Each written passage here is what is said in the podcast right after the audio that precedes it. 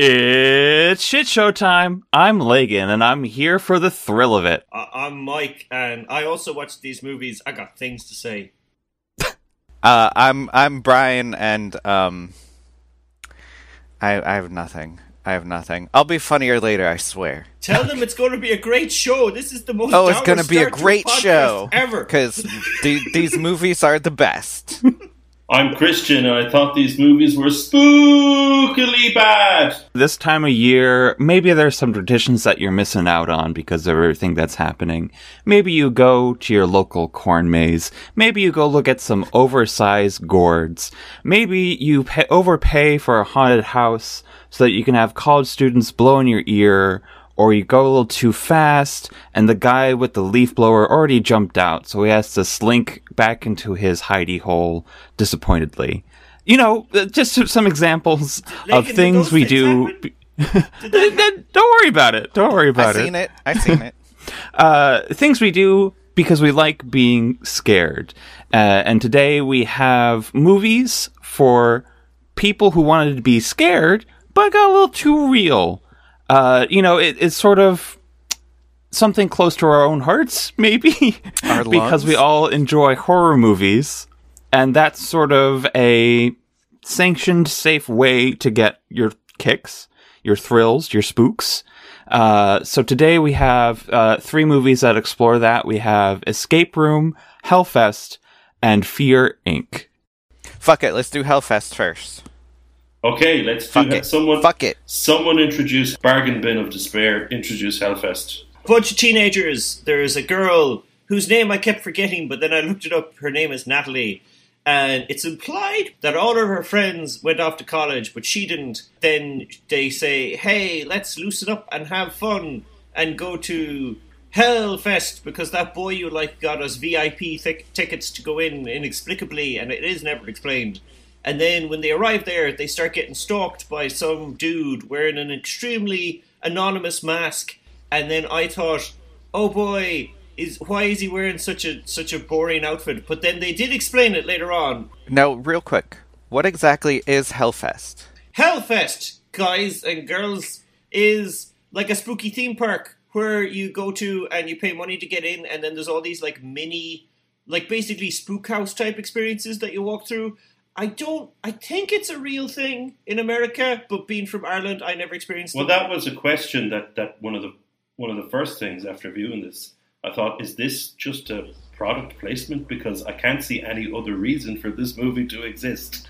I couldn't find anything about something called Hellfest specifically, um, but theme parks that operate normally year round do have a thing where they get dressed up for Halloween, and there are companies that come in and and do this, and they set up uh, what are called haunts, which are you know like like we saw in the movie, is you walk through a corridor and people in costumes like jump out and try to scare you.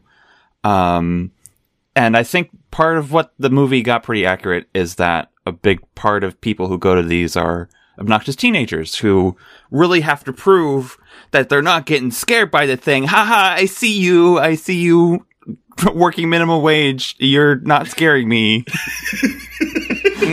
I have also been to one of these in Salem, Massachusetts during Halloween times, um, and I got to shoot a guy dressed as a zombie in the nuts with a paintball gun. Was that was that a sanctioned part of the yes, that was a sanctioned part.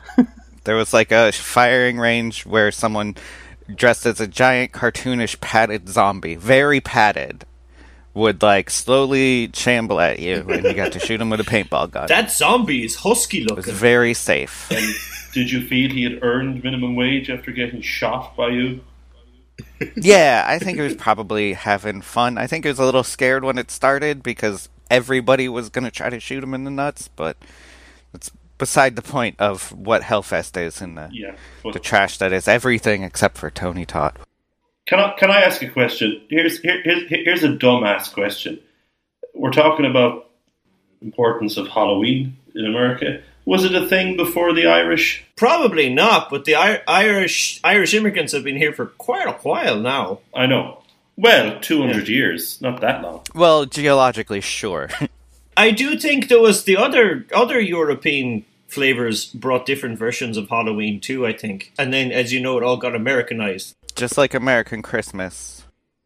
And then, it, ironically, the American Halloween is being re-imported back into other countries it's- after it's- years of percolation. It's gone full circle. We import American Halloween now. Uh, I don't mind that at all. I love the American Halloween with all the nonsense. so I thought this film, the origin of this film was, oh look, they clearly had access to this thing, and then they just filmed. But then if you go watch the making of, because you're curious, it looks like they didn't. It looks like they custom built everything for the movie, and that is amazing. It- it- the, the haunts in this were kind of cheap looking, so I thought they were real. They did actually look like the kind of nonsense you would find at one of these things. It's weird to try and get mileage out of clearly fake looking zombie monster stuff. the, what they did is they built these fake corridors, haunts, because they wanted to be able to film from whatever angle they wanted to be able to, rather than using ex- ex- existing hmm. ones. So they hired a guy who builds the real ones to make it look like real cheap ones. and and the Okay. problem with this is, you know, eventually this stalker uh, murderer starts chasing them, and he's the real threat, right? But throughout the movie, they keep trying to scare us, the audience, with these haunts. And it's like, that's not the scary part anymore. There's a murderer. There's a real murderer on the loose. Guys, that's the scary part. It's not haunted or anything. It's there's a slasher in it. It's a slasher film. Has all the fucking tropes of it. for the first half of the film is our girl that we're following, her Natalie. She kind of likes the guy who got them into the park, who's also kind of a dorky dude. Is he? Gavin. So, um, but then he gets inexplicably uh, he gets ki- killed off halfway through the movie, which is like It wasn't even halfway. It was he was the first death in the entire thing. The love interest of the story. First named character death. Yeah, yeah, yeah.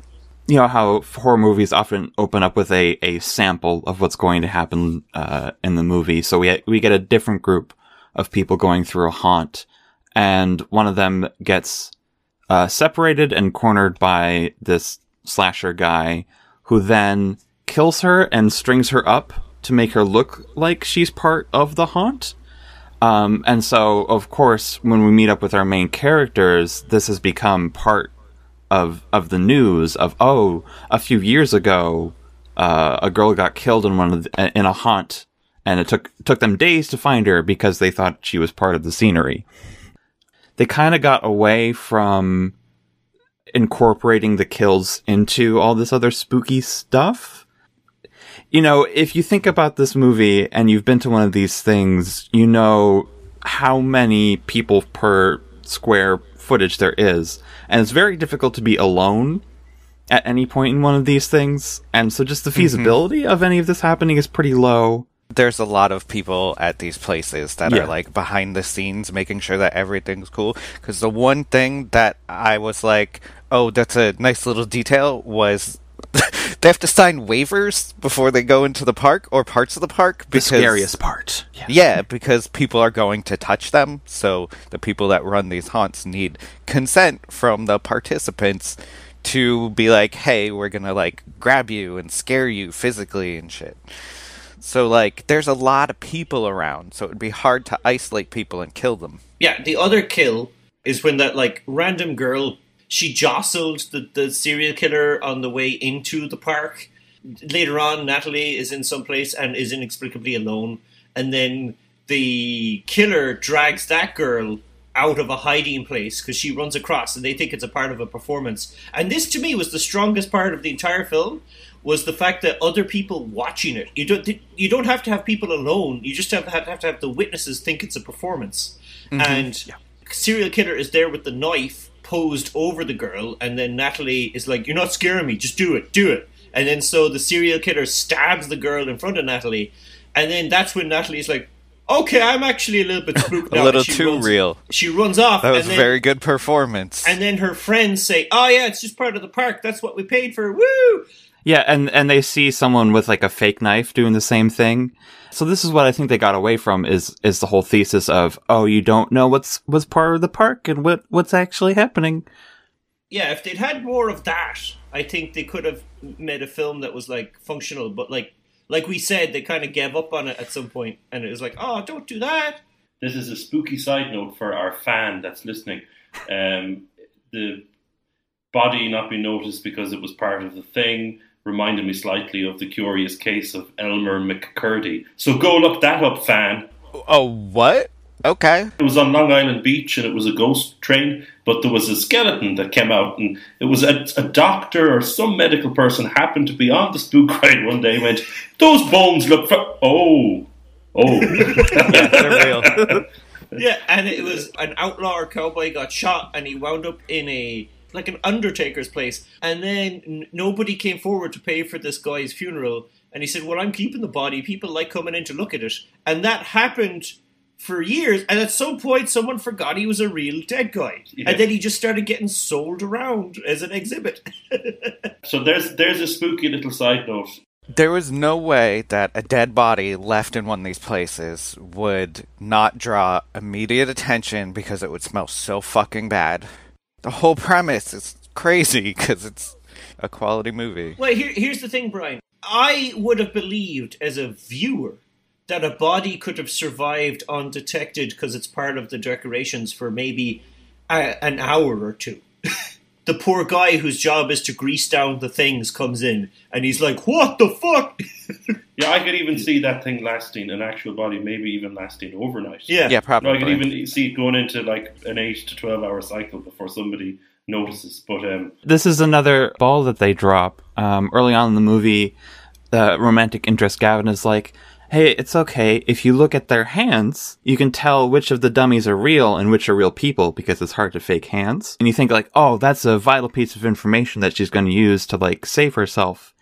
And she doesn't. Like, it just, she uses it to not be as scared in a corridor where there's a bunch of arms coming out. And that's kind of happens with like a lot of the plot arcs is once they kill off Gavin, they kind of forget to like give any of the other characters plot arcs. We get hints that the main character Natalie is like struggling with school and just struggling in general, but we never learn what that is.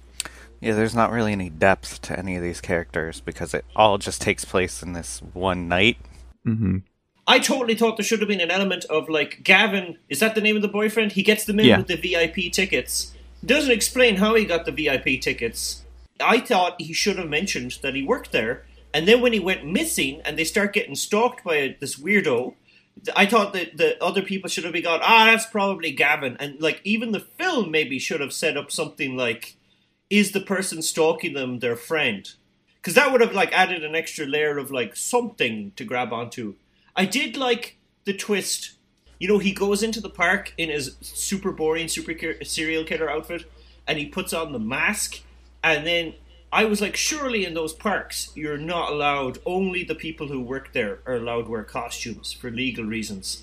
And Yeah. then, but then it's revealed later that oh, he is dressed just like one of the helpers. Like all the mm-hmm. helpers have a, they wear blacks, super boring, and then they have like a mask that looks kind of lame. On the making of It the was definitely lame. yeah, the director was very proud of that mask. He went into how it was like I knew someone was gonna. yeah, because he said he modeled it after paper mache, traditional Halloween paper mache masks, Like death masks that you put on like a child. and he he's right. But just in the context of this film, I didn't like the mask. I didn't like his hoodie. I didn't like his pants.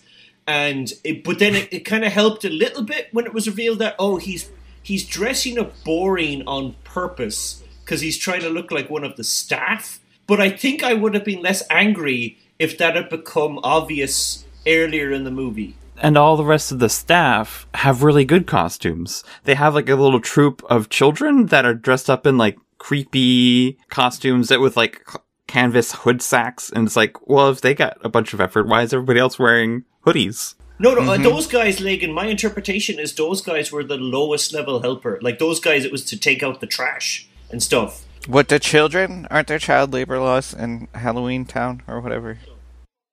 Yeah, no, I thought like you had your performers in the monster outfits and stuff, and then all of the low level helpers were given the black hoodie and the and the and the silly mask. Uh, but but we get Tony Todd doing the "Welcome to Hell" level voiceover of like these are the helpers, and they even like have this choreographed moment where they get ridden in on this little kiddie ride, and like the others Yeah, purposely a tunnel scare of them. love. Yeah, Yeah. the, the the tunnel of love fear. yep. So, like, if they were supposed to be background, not very well costumed, why were they featured so heavily and I- prominently? Well, it's the answer is because you want to do that scene where with the girl where you're like she thinks Oh, it's, it's the slasher, killer, yeah. but it's just some helper dude. But uh, but even if you did want to rationalize it, that job's got to be shitty. Go into the tunnel of love and scare one of those dudes. You're not going to give a guy with loads of prosthetics that job. Just give it to the teenager wearing the one mask. You know, because he's going to. I mean, because if you give it to the guy who's dressed up like a giant spider, his legs are going to get stuck on the things. Oh god. Anyway, can we talk about Tony Todd and how awesome he is in this movie? How he just fucking nails it with his like five minutes of monologuing or whatever. Candyman. That's what what Yes, he is the Candyman. I would not know who Tony Todd is, but Candyman. And his voice, he, he has a very iconic has a voice, good so it doesn't surprise me that they had him record like little snippets that they could then play throughout the park that they made. Yeah, That's what I would do. I thought he was fine. yeah. I thought Yeah, he no, it was I- great. I- He I- hammed it up real good. Yeah, The only time I perked up during this movie was when he appeared. I was like, oh, it's the Candyman. Yeah, right. So one of the friends gets like picked up by uh, one of the people that's dressed up and works at the park, and she gets dragged off basically, right? And then they bring her to Tony Todd or whatever, and she like volunteers to do this whole dramatic stage thing. Sacrifice. which is kind of cute. She fakes being sacrificed. She's like a, a alt punk girl or whatever. What's her name? Quinn? No, Taylor. Taylor? Quinn Taylor, both both of those gender neutral names sound like they could Yeah, suit yeah, a girl for sure. with that hair. The little dynamic is that you have this one friend and you have Natalie, and she's made a new college friend. A way cooler one. The college friend calls Natalie grade school, and eventually Natalie calls her college. Is that right? Something like that. I don't know. It doesn't matter. They're trying to add depth to characters that like and they they don't they quite. do can't because They don't they've the they've set this one night. There's not enough time. Character was supposed to be she's very annoying, but then as you get to know her, you're like, oh, she has a likable side. But they never quite land that second part. Well, I thought she was likable to start off with because she was the fun friend that liked to, I don't know, drink and listen to punk rock or whatever. I don't know. Anyway, she volunteers to do this whole theatrical stage sacrifice with a guillotine, and Tony Todd is like the announcer or ringleader, basically. He's dressed as like a Halloween themed ringleader.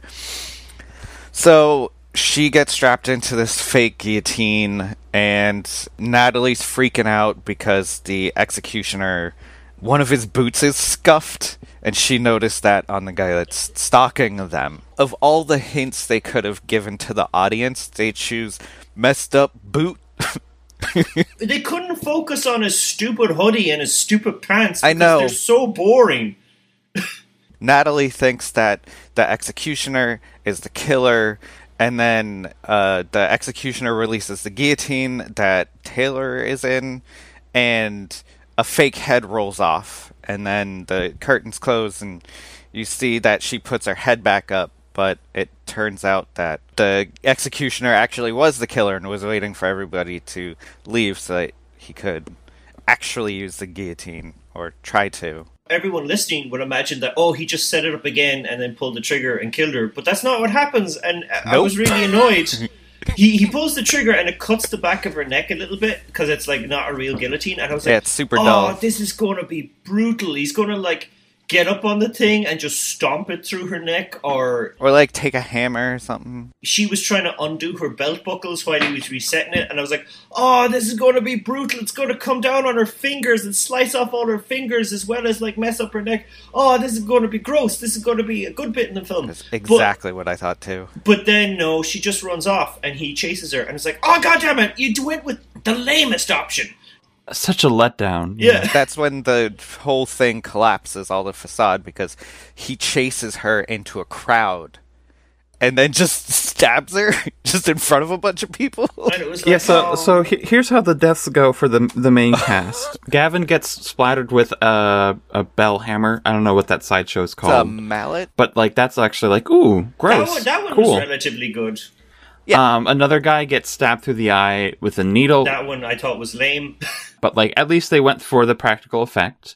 And, and so so we're ramping up, and you're like, oh man, oh this this guillotine, oh this is gonna be great, and then she just whoop, and then she and another one of the friend groups just get boop boop double stabbed, immediately dead, and it's Yeah. like, wh- why?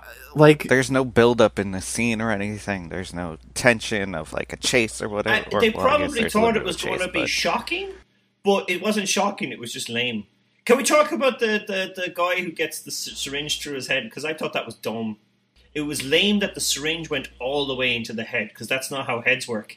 And he shoves the plunger part in through the socket. And it's like, no, that's not how syringes work, buddy. Okay, uh, what I wanted to happen, which I thought would be cool, was he injects him with like bleach or some shit, and he starts having a seizure on the floor. And like all of these kills, what I thought would have improved them is if he just leaves the guy having a seizure on the floor in a big pile of bodies, and then you cut to some other people going through that spook room, and there's a lady who's freaking out because she finds this guy having a seizure on the floor, and he's like, "Oh, oh, oh, help me, help me!" And then her bro-tard buddies are like, "Oh, Cherry, you're so nuts. It's just part of the thing." And then they just walk off from him and leave him there having a seizure on the floor. To recapitulate the, "Oh, this is so dangerous because you can't look for help because everybody just thinks you're part of the attraction." you know? So anyway, it's it's down to the the two best friends. There's there's pandemonium in the park because he just killed two people in the middle of it. And um, even though he's been hinted to be like strong before, he picks up the bell hammer like single handedly when Gavin was struggling with it. There's this shot of you know people running around, and this and this girl like runs into him, and he he spins off, which like really undermines how threatening this guy is to me. Anyway, The better version of that scene would have been a security guard tries a huge security guard tries to subdue him, and the girls stop for a second because they're like, "Oh, good, it's solved," and then to just see him like just kill this like security guard real quick. the the two friends uh, are cornered, so they like escape into uh, hell, the the scariest haunt apparently.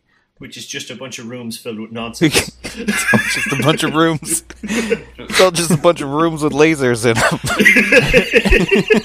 Rooms.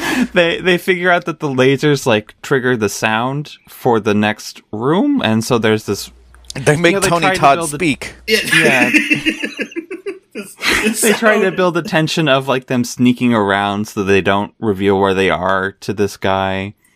Um, eventually, they make it to a room with a bunch of like white masks, and I was like, oh my god, if they have this mask, why wasn't our main villain wearing this mask? This would have been much creepier.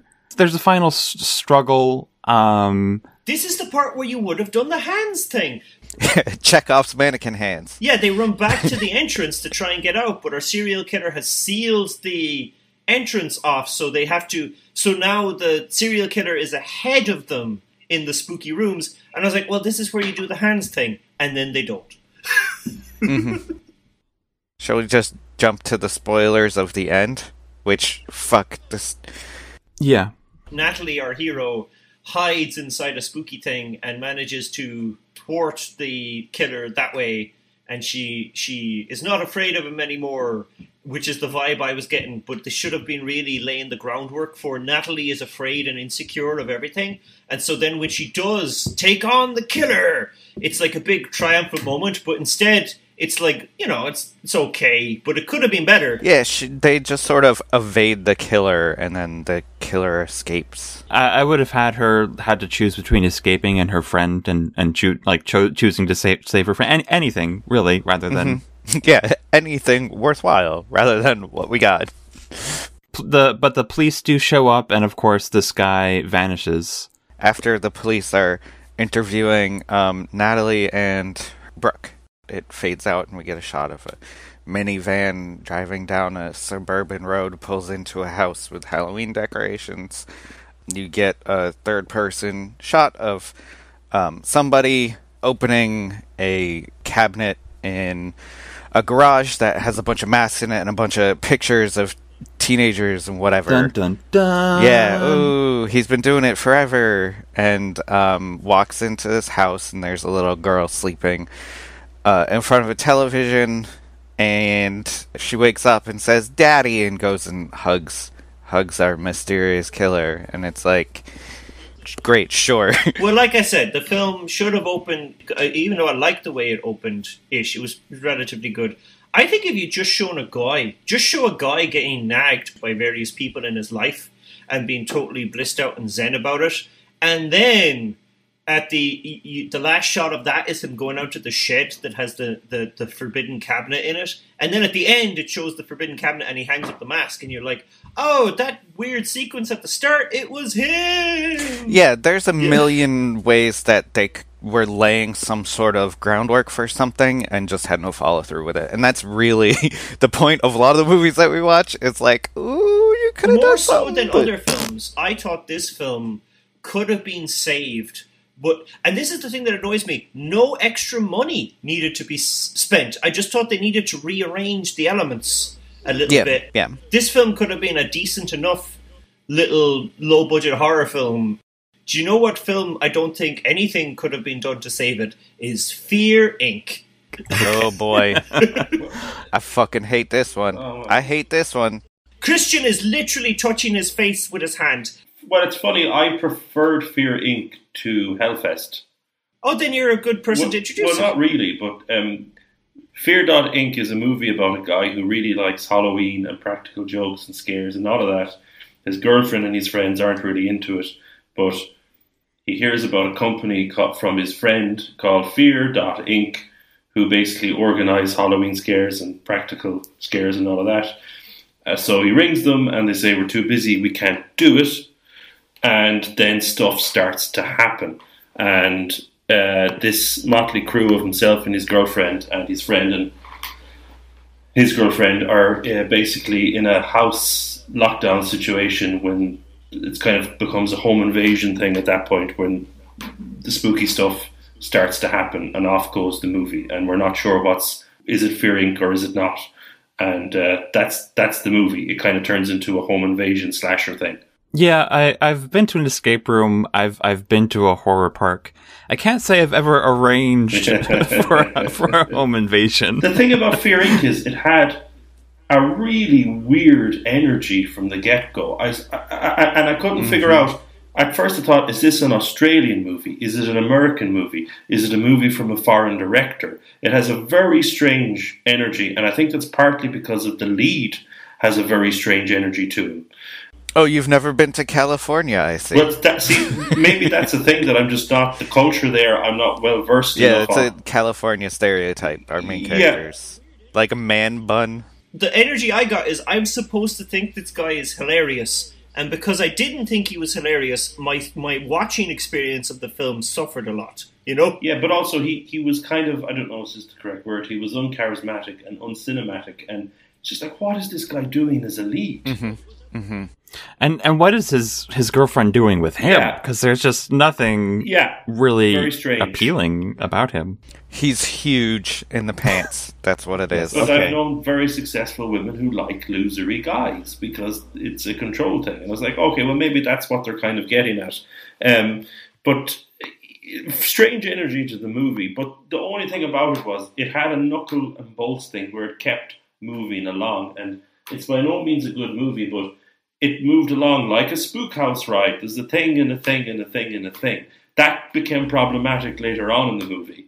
Um, because there were so many things and the things and the thing that it was just exhausting. And it's like, I don't care now. yeah. Once the spooky stuff starts happening, I found a lot of the stu- spooky stuff kind of lame. Yeah. But at least Yeah. it did keep happening. Yes. But the part of the film I found excruciating was the first twenty or forty, however long it takes for the spooky stuff to start happening. About 25 minutes. Yeah, it's the first act nearly. Yeah, it's 25 minutes. Yeah.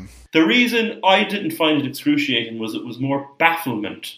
Like, I totally get, yeah, I totally get how you'd find it. For me, it was just bafflement going, I, what, what's the weirdness? What's the weird energy?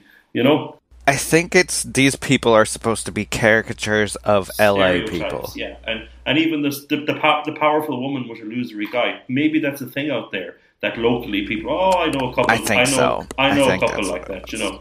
Can I say something horrible and elitist and gross? Yeah. Now, I don't know how many people this will upset. people who aren't like in, like incredibly uh, developed themselves do a caricature of a non-developed person.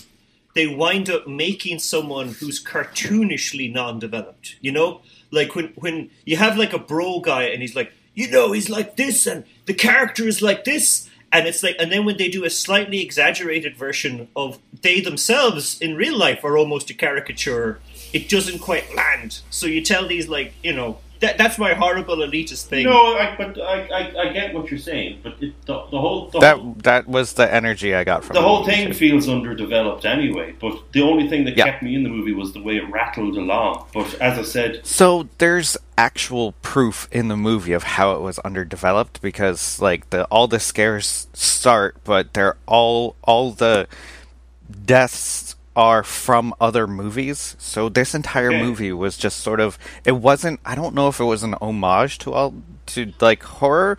I think it was just it felt like it was just ripping it off instead of Well, here's the like thing, Brian. I think that was supposed to be like funny. It's supposed to be funny that the guy is like, "Oh God, this death is from this movie." it's from Friday the 13th or from Saw cuz Yeah, but all the, yeah, the one that made me chuckle is like, "Hello, Jigsaw," and and the guy's like, "I'm not a puppet on a tricycle." That that was the one that made me Yeah, chuckle. th- I don't think that's like paying respect to it's these just horror references movies. in place of new substance. yeah, and Yeah, this is the thing yeah. that drove me crazy is in a, a different film could have maybe uh, done that a little bit more artfully.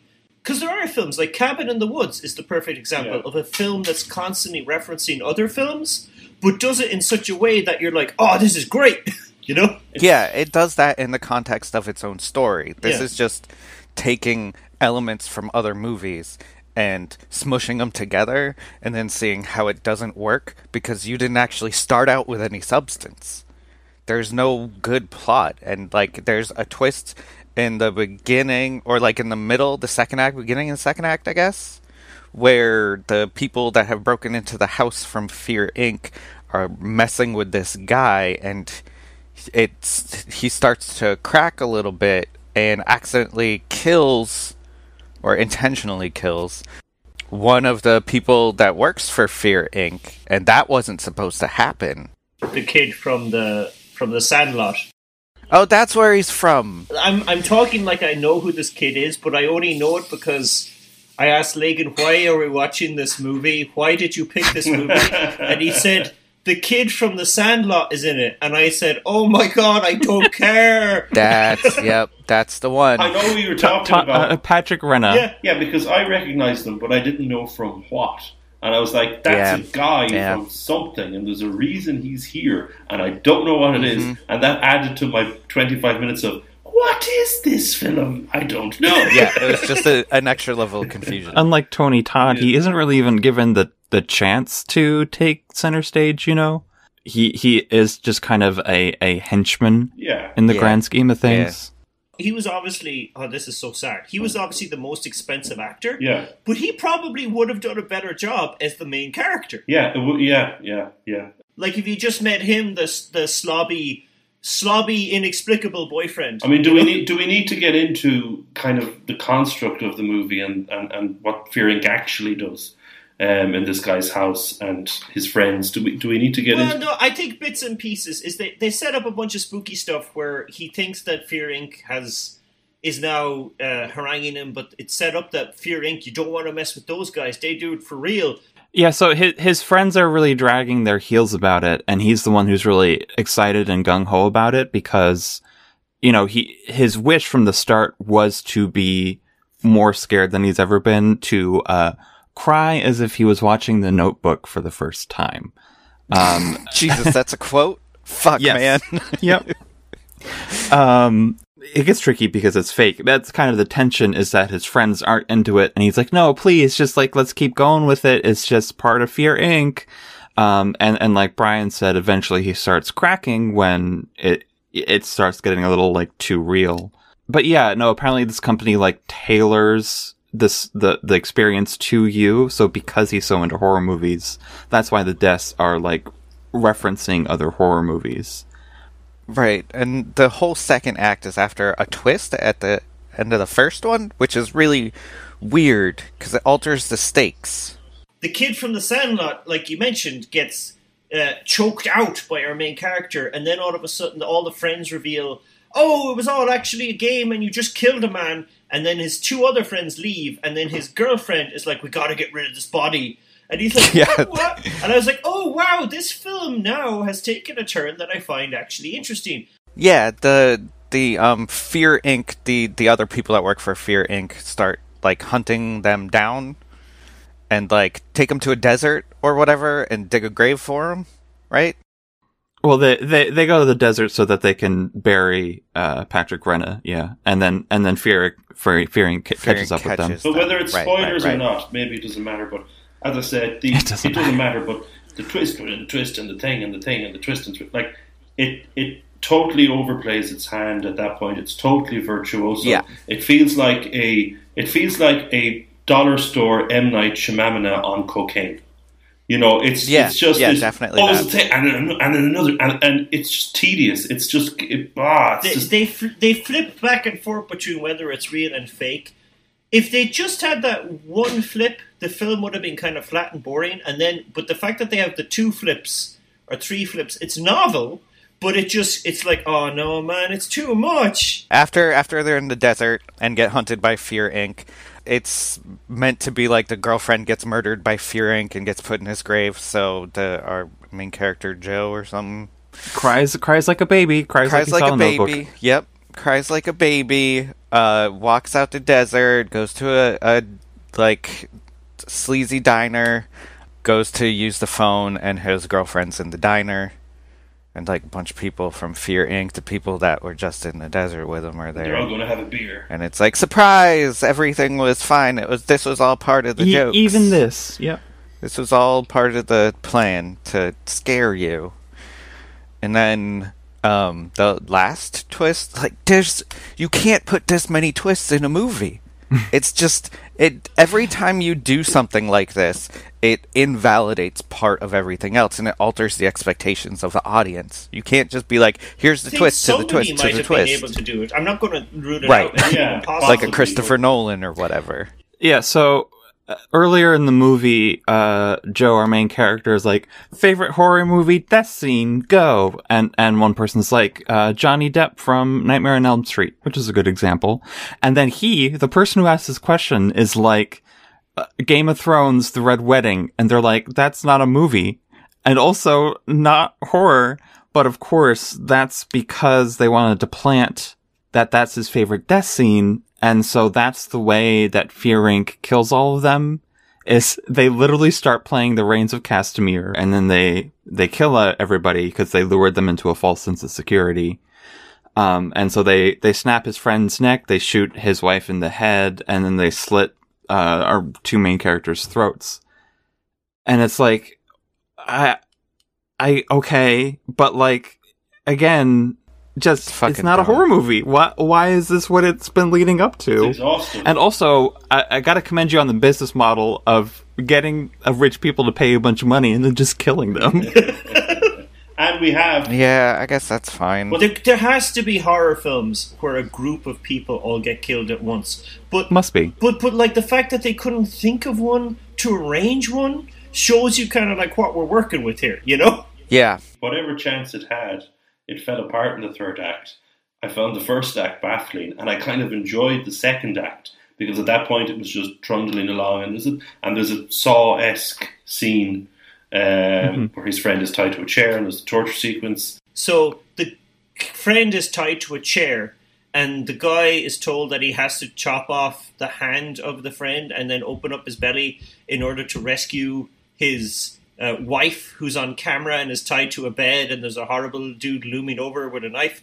But the the friend that uh, who's been wearing a Freddy Krueger shirt this entire time, he chops off the hand with a circular saw, and then a hand, a clearly fake hand, falls on the floor, and then the friend goes, "Is that a fake? That's a fake hand, right? This isn't real."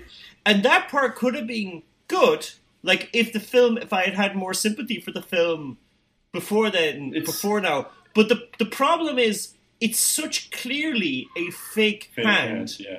that I was like, what are they? Are they trying to tell me, the audience, it's a fake hand, or could they literally not get a better hand because this film has a low budget? Yeah, but but, Like- but that scene is just inexplicable because, like, it's his buddy, and he's like, he, he picks up the electric bandsaw, and he's like, "Ooh, that's a real blade. Fuck it." You know, Yeah, right. You know, it's like it's your buddy tied to a chair, and he's just like, Tell me it's all part of the game. it's it's an inexplicable. Also, there's no way he reached that far into fake intestines to like Yeah. pull shit out or whatever. There's no way. Entertaining is one thing, inexplicable is another, but inexplicable is not boring. Um, and, and and that's where I was at with it at, at times. But um, uh, it's closer to being like one of the films that's so bad yeah, that like. But I, th- I still think this one would have had to been even worse yes, to have been like so so bad that it's good. If you watch the making of features of this, because I was confused, films I'm confused of by, I often watch the um, yeah, yeah. making of, not confused by the plot guy who just missed. Yeah, but I was me and just listening. confused by like how did this? Why did this? It was clearly a micro budget feature because the majority of the making of, you know, the part in the in, when they get stopped by the van and there's a cop who's actually just a performer for Fear Inc. and he gets r- hit by two other guys in a van. The majority of the making of feature is them explaining how they did that shot. And it is clever, but it was the special effect in the film they were proudest of. So it's Yeah. like, That's oh. dumb. Well, I wonder the, the our lead guy who's kind of inexplicable, unless it's some sort of social commentary on stereotypical couples in California. The lead guy's inexplicable. He's hardly a writer or director or something or producer. No, it's actually a, di- it's a different dude because you see them in the making of, and they picked up that guy, and there's even outtakes in it that make it seem like that main actor guy was hard to handle, like that he was like goofing, yeah, that he was goofing around and being even more like as unlikable as he is in the film. It seems like he was just unlikable all the time. Wow, in a, in a Great. movie like that. uh, Just like this movie is unlikable. uh, yeah, Brian, do you want to just start introducing it? Uh, escape room. Ah, all right. So this man, okay. So I saw this is the second time I saw Escape Room. I I had seen it before when it came out. This movie is a lot worse than I remember it. It's a bunch of people go to a high-end escape room, um, and it's really trying to kill the people involved or hurt the people involved. I don't I don't know if there's a whole lot of setup to introducing this because it's it's just an escape room. It's just a really complex escape room for these people that search out that kind of stuff. Lagan told me a story about going to an escape room that was really bad and garbage, and Lagan had to rebuild it because all the puzzles and stuff weren't reset. So Lagan had to remake the puzzles in the escape room as he was hell. going along in the escape room, and and the person he was with was like, "This is lame. Can we please stop?" And he was like, "No." And he just he rebuilt the puzzles and solved them as he went along. And I think that story is great. There's been Hmm. some fairly shitty escape rooms in, in like Galway's only a small town anyway, but some of the escape rooms have been just dire. Where it's like it's just an old office building and they've done nothing with it.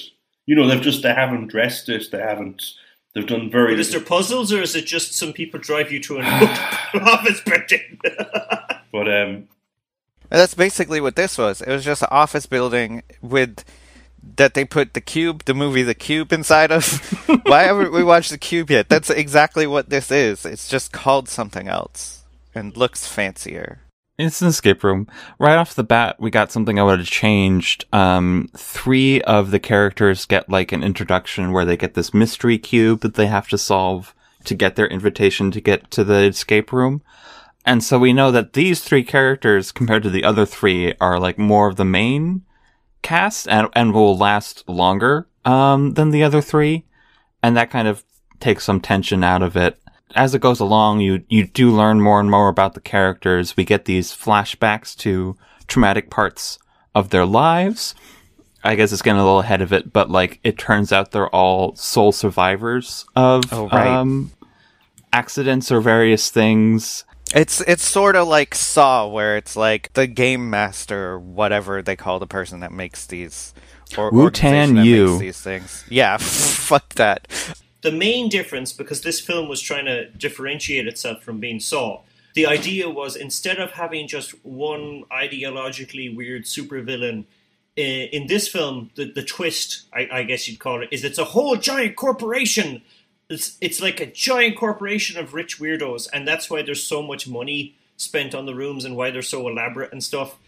Yeah, they they kind of backed themselves into a corner where it, it, it had to be that way with Yes. how elaborate the rooms were. Where you know, compared to Saw, where it could just be be one guy setting up bear traps and stuff. Yeah. Yeah, I mean, ultimately, it's the same thing where it's like the the shadowy villain or whatever is setting up these situations that they think is improving the people that are involved with it. that's what the guy from Saw believes, but I totally think this thing is just a whole bunch of super rich people masturbating while watching. Well, that die. too, for sure, Yeah. for sure. I thought it was both. I thought it was like um, the the person who wins the escape room will be more of a survivor and therefore be stronger. See that that would have been good. That would have been good. It turns out that this is just the theme of the year is sole survivors. and in past Oh, years it was athletes or savants and it's like, well that just cheapens the the one thing you had going for for you Yeah.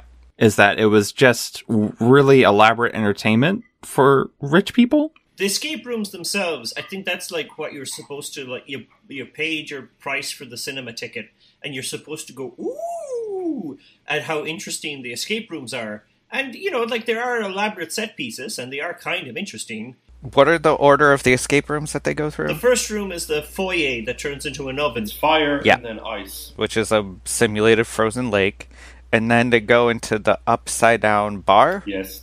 Did I Yeah. get that right? The- the- Is that the Yep. next room after yeah, where the, where the where the ceiling falls out into an enormous elevator shaft, Yep. And then the the hospital where know everything about them. Where they have placed all of the portfolios on all of the characters. Yep. Yeah, and they replicated all the hospital rooms that all the people stayed in after Their accidents. um, yes. their accidents that are revealed at at that point at exactly that point.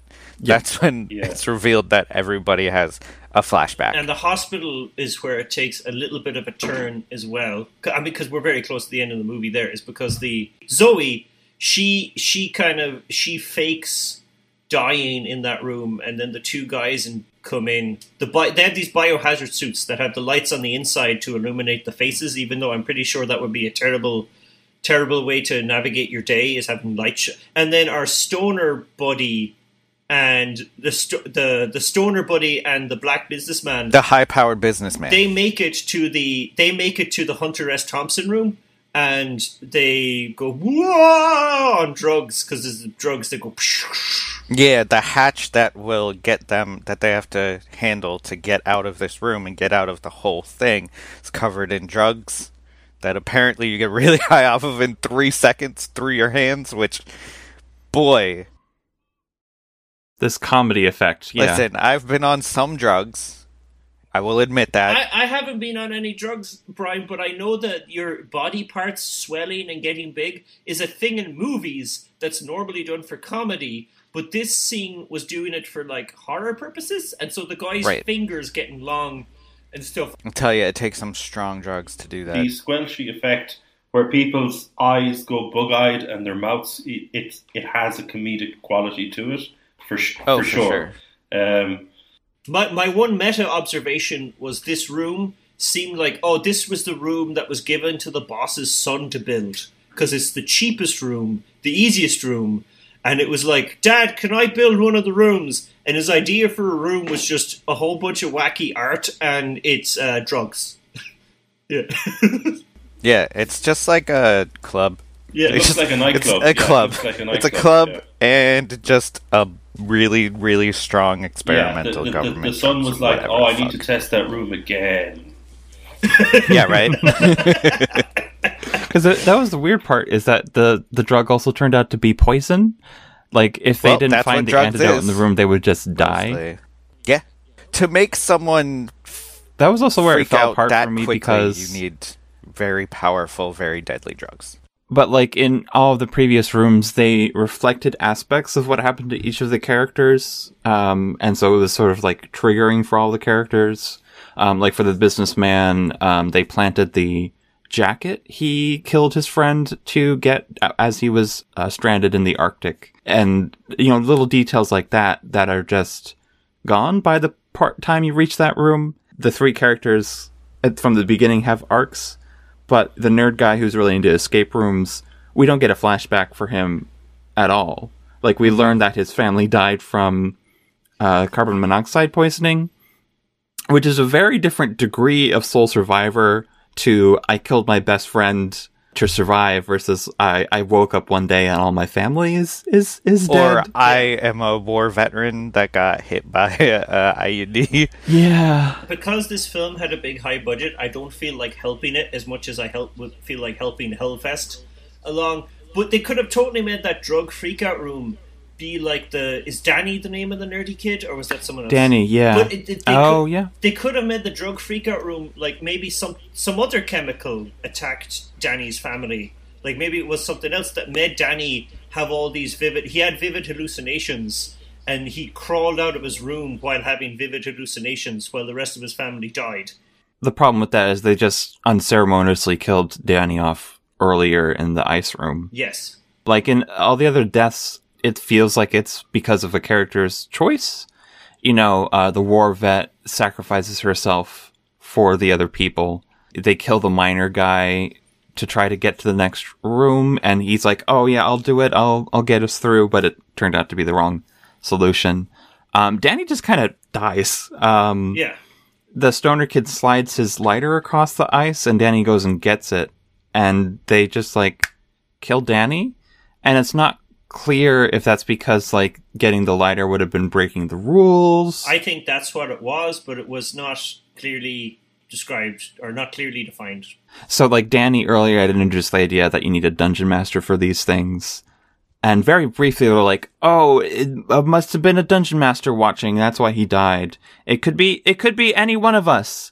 And they're like, "No." And then they dropped that idea. And that could have been That could have been interesting if, if one of the I don't think they said dungeon master. they said game master Lagan. Game master. Well, I Oh, would have okay. preferred if they said dungeon master. Our particular type of nerd, we get it.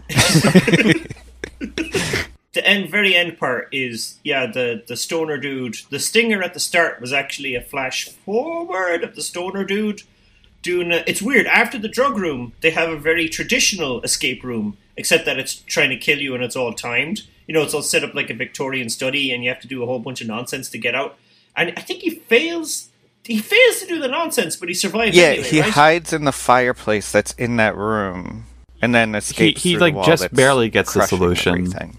oh so that was Yeah. the solution to hide in the fireplace Uh, wa- was it or does it? it It it must have been because the at the end the the guy's like we didn't think you would make it through. Yeah. They get this schlubby Englishman who is like the games ma- games master, but he's not and he's not intimidating at all. He just like and he's not the true villain because the true villain is the I company that didn't. sets Yeah, but I didn't. Up, I didn't mind him not being So he's intimidating. just sort of the henchman. yeah, because he's just an employee. He's just the guy who does Yeah. the stuff. Um, I, I think he did a good job of having an English accent and like delivering lines and all that kind of stuff. I- I- that end, he was supposed to be like the end fight, like the like the final confrontation, and he just seemed so like oh, plain. He was plain. and but it seems like either you were like the placeholder during a rewrite because they realize oh if they just come out the other end the film seems kind of flat if they literally just escape out onto the street you know? The, so we need some last little bit. Uh, and he's an exposition wizard as well because he kind of tells them uh, bits and pieces of stuff. So, Lagan, what's this whole Wu Tan Yu thing that you mentioned earlier? what is it unscrambled to be? no, no way out. No way out. No way No out. way out. okay, Voldemort. All right. so, um, um do you want to go over how we get to this revelation? from the beginning you think the stoner guy is is doomed Um, but the the twist is that that Zoe's plan of pretending to be dead works out, and they escape together. Of course, the police bring Zoe back to the building, and somehow this mega powerful company has just entirely removed all of these very elaborate escape rooms from the building, so that it just it looks like an abandoned office building and No Way Out is is scrawled and of course rearranged as Wu Tan Use. So if the the company removed all the things, why did they leave that little clue for her It's, anyway? it's bananas. Like the whole thing about remove as as okay as the film. Okay, I'm using okay, not great. As the film was, was okay, up till yeah. that point, like the the the the whole thing about them scrubbing the entire skyscraper clean just raised it to the level of banana pants crazy. Like either they shouldn't have known where they were, like it should have been a secret location. Do you know what? Like, there's so many other things that would have been better. They come back and the building has collapsed. It's just a, a pile of rubble. That's cheap. Or yeah, or, or the police just aren't interested. Like, do you know what's even cheaper than scrubbing an entire skyscraper? Just buying a police department. That's right. I mean, these are extremely elaborate rooms Yeah. too. And we, have, we Like, haven't even gotten this into was the most not simple. part of it yet. Yeah. so uh, Zoe and and Ben, uh, after surviving, they're doing well for themselves. They meet up, uh, Batman three style in a in a restaurant, and of course Zoe is obsessed, and she pulls out this folder, um, showing the way that they covered up the deaths of the other contestants, and she's like. It all came from this this place, and I got us plane tickets, and and we're going to go track them down. Well, I mean, this kind of relates to spooky airplanes yes, it does. because the company Bringing it back. are making a huge spooky airplane simulation. Um, that's as big as an airplane filled with people, and it's it's completely. It just it beggars belief, and it's bonkers, and it's where the film checks out. It had already checked out, as Michael said, but it's where the film checks out of any any kind of suspense of disbelief. Yeah, they're they're running this simulation for the the puzzle they've set up for Zoe Just for Ben. these two people, they've set this up. Just for these two people, and and it shows the flight attendants frantically trying to solve the puzzle. They they barely make it to the cockpit, but it's like seconds too late. It, it cuts and they got more guys in hazmat suits being like, "Oh, you should have dingled the dangle a little faster." and it's like, did you hire a plane full of Yeah, actors just just so you could run a simulation about how it's gonna go? and they have to do Who that knows? simulation over and over again. So it means as act- actors break for lunch, they break for lunch, then they come back to their little chair and they're like, "Ah!" all over Do you know how many people had to be hired for that? Each one of those people is a fucking loose Yeah, end. as it, Yeah. yeah, You have to kill that entire simulated plane. I bet they do. If you have a bunch of Elon Musks, Oh man, they have literal goons in orange jumps, Hazmat like June, suits. orange hazmat suits. Because like when the guys had the hazmat suits earlier, they were going into a room that was filled with poisonous gas, yeah, that makes sense. and it made sense. But then it just shows like a warehouse, and all there's all these little guys in the beekeeper suits wandering because the warehouse like- is made of poison. And it was like, oh, please let them make them wear those suits all the time. Like literally We'll figure all, all of this out in Escape Room there 2 will be. coming next a year. definite frankly incredible that this is actually getting a sequel, and I'm actually very excited to see how My ridiculous it joke gets. was it's going to be Escape Room 2, Escape World. Yeah, no, I'm I'm stoked for a sequel. I want to see the spooky airplane sequence. Um, that's how the movie should start. It should start with them surviving it to deflate all the tension. yeah, I want to I want to see the sequel to this. Do we want to do our final push? Sure. Yeah. Final sploosh. Yeah, it's time. It's time. It's time. Time. Uh, pff, I'll go first. I'll go Sure, first. Sure. Escape Room was a, a bit of a letdown, I guess. I haven't done escape rooms. Maybe if you've done escape rooms, it'll have more value to you, so you could probably watch that with friends. Fear Incorporated and Hellfest are garbage, and you flush them. You flush them as fast as possible, and you go get a plunger, and make sure they go down. I, I'll go next, I suppose. This is a, a challenging, uh, and I have to try and be kind. Um, we'll start with them in order, which we looked at Hellfest first. Hellfest was directed by the same chap who directed Paranormal Activity 4 The Ghost Dimension. oh God! right. And That's right. Hellfest should be fucking banished to the ghost dimension. Um, it felt it reminded me of Chernobyl Diaries in that you've got a very dispen- indispensable cast that nobody really gives a shit about, but you've got a good setup and a great location, and nothing was done with it. And I was really surprised that they actually built sets. It felt like they had a thing and they said they'd use it. But the fact that they built sets, they had this great location, and the narrative and the plot um, just didn't make great use of it. It kind of falls flat for me. And so then moving on to, I found Fear Inc. more entertaining, and I don't think I'd flush. I'd flush um, Hell Fest. I don't know what I flush Fear Inc. Even though I know most people hated it. I found the inexplicable nature of some scenes and the weird energy held me. Maybe that's just me, but that held me for the first two acts. But it's not a great movie. Um, and then Panic Room. God, I hate to say, it, but Panic Room is Starring Panic room, Jodie Foster. escape room. That's Panic a different Room starring one. Jodie Foster. Panic. Yeah, that's the one we watched. That's the one Christian watched. That's the one he told me we were talking about the entire time. So yeah, with the dad aliens, Escape, right? Escape Panic Room, even though it's very generic and commercial and it has the same production values and energy as a lot of the Saw sequels, like when Saw was a huge franchise, Saw 2, 3, and 4, it feels like one of those movies that came off the same conveyor belt. But it's the most competently made of the three movies, and it's probably the most entertaining, uh, a bit generic, and it was the one that I enjoyed most. You might enjoy Escape Rooms with friends because it's dumb and entertaining. Fear Inc. I didn't. I, I I didn't like it, but I can. After watching the making of, I kind of almost felt sorry for the filmmakers. So, I, I mean, I, it it is for me a flush it one, but like I I can kind of feel sympathy for them. There's I have no sympathy for Escape Room. Uh, probably a watch with friends, I would say, and uh, Hell Fest. See, Hell Fest is a but it it is the only one that made me think that even this idea for a film might have some merit, you know. So I and I think and yeah, it's really annoying because Hell Fest, I think, with like no extra money, just tweaks here and there, like um, I think could have been like a serviceable movie.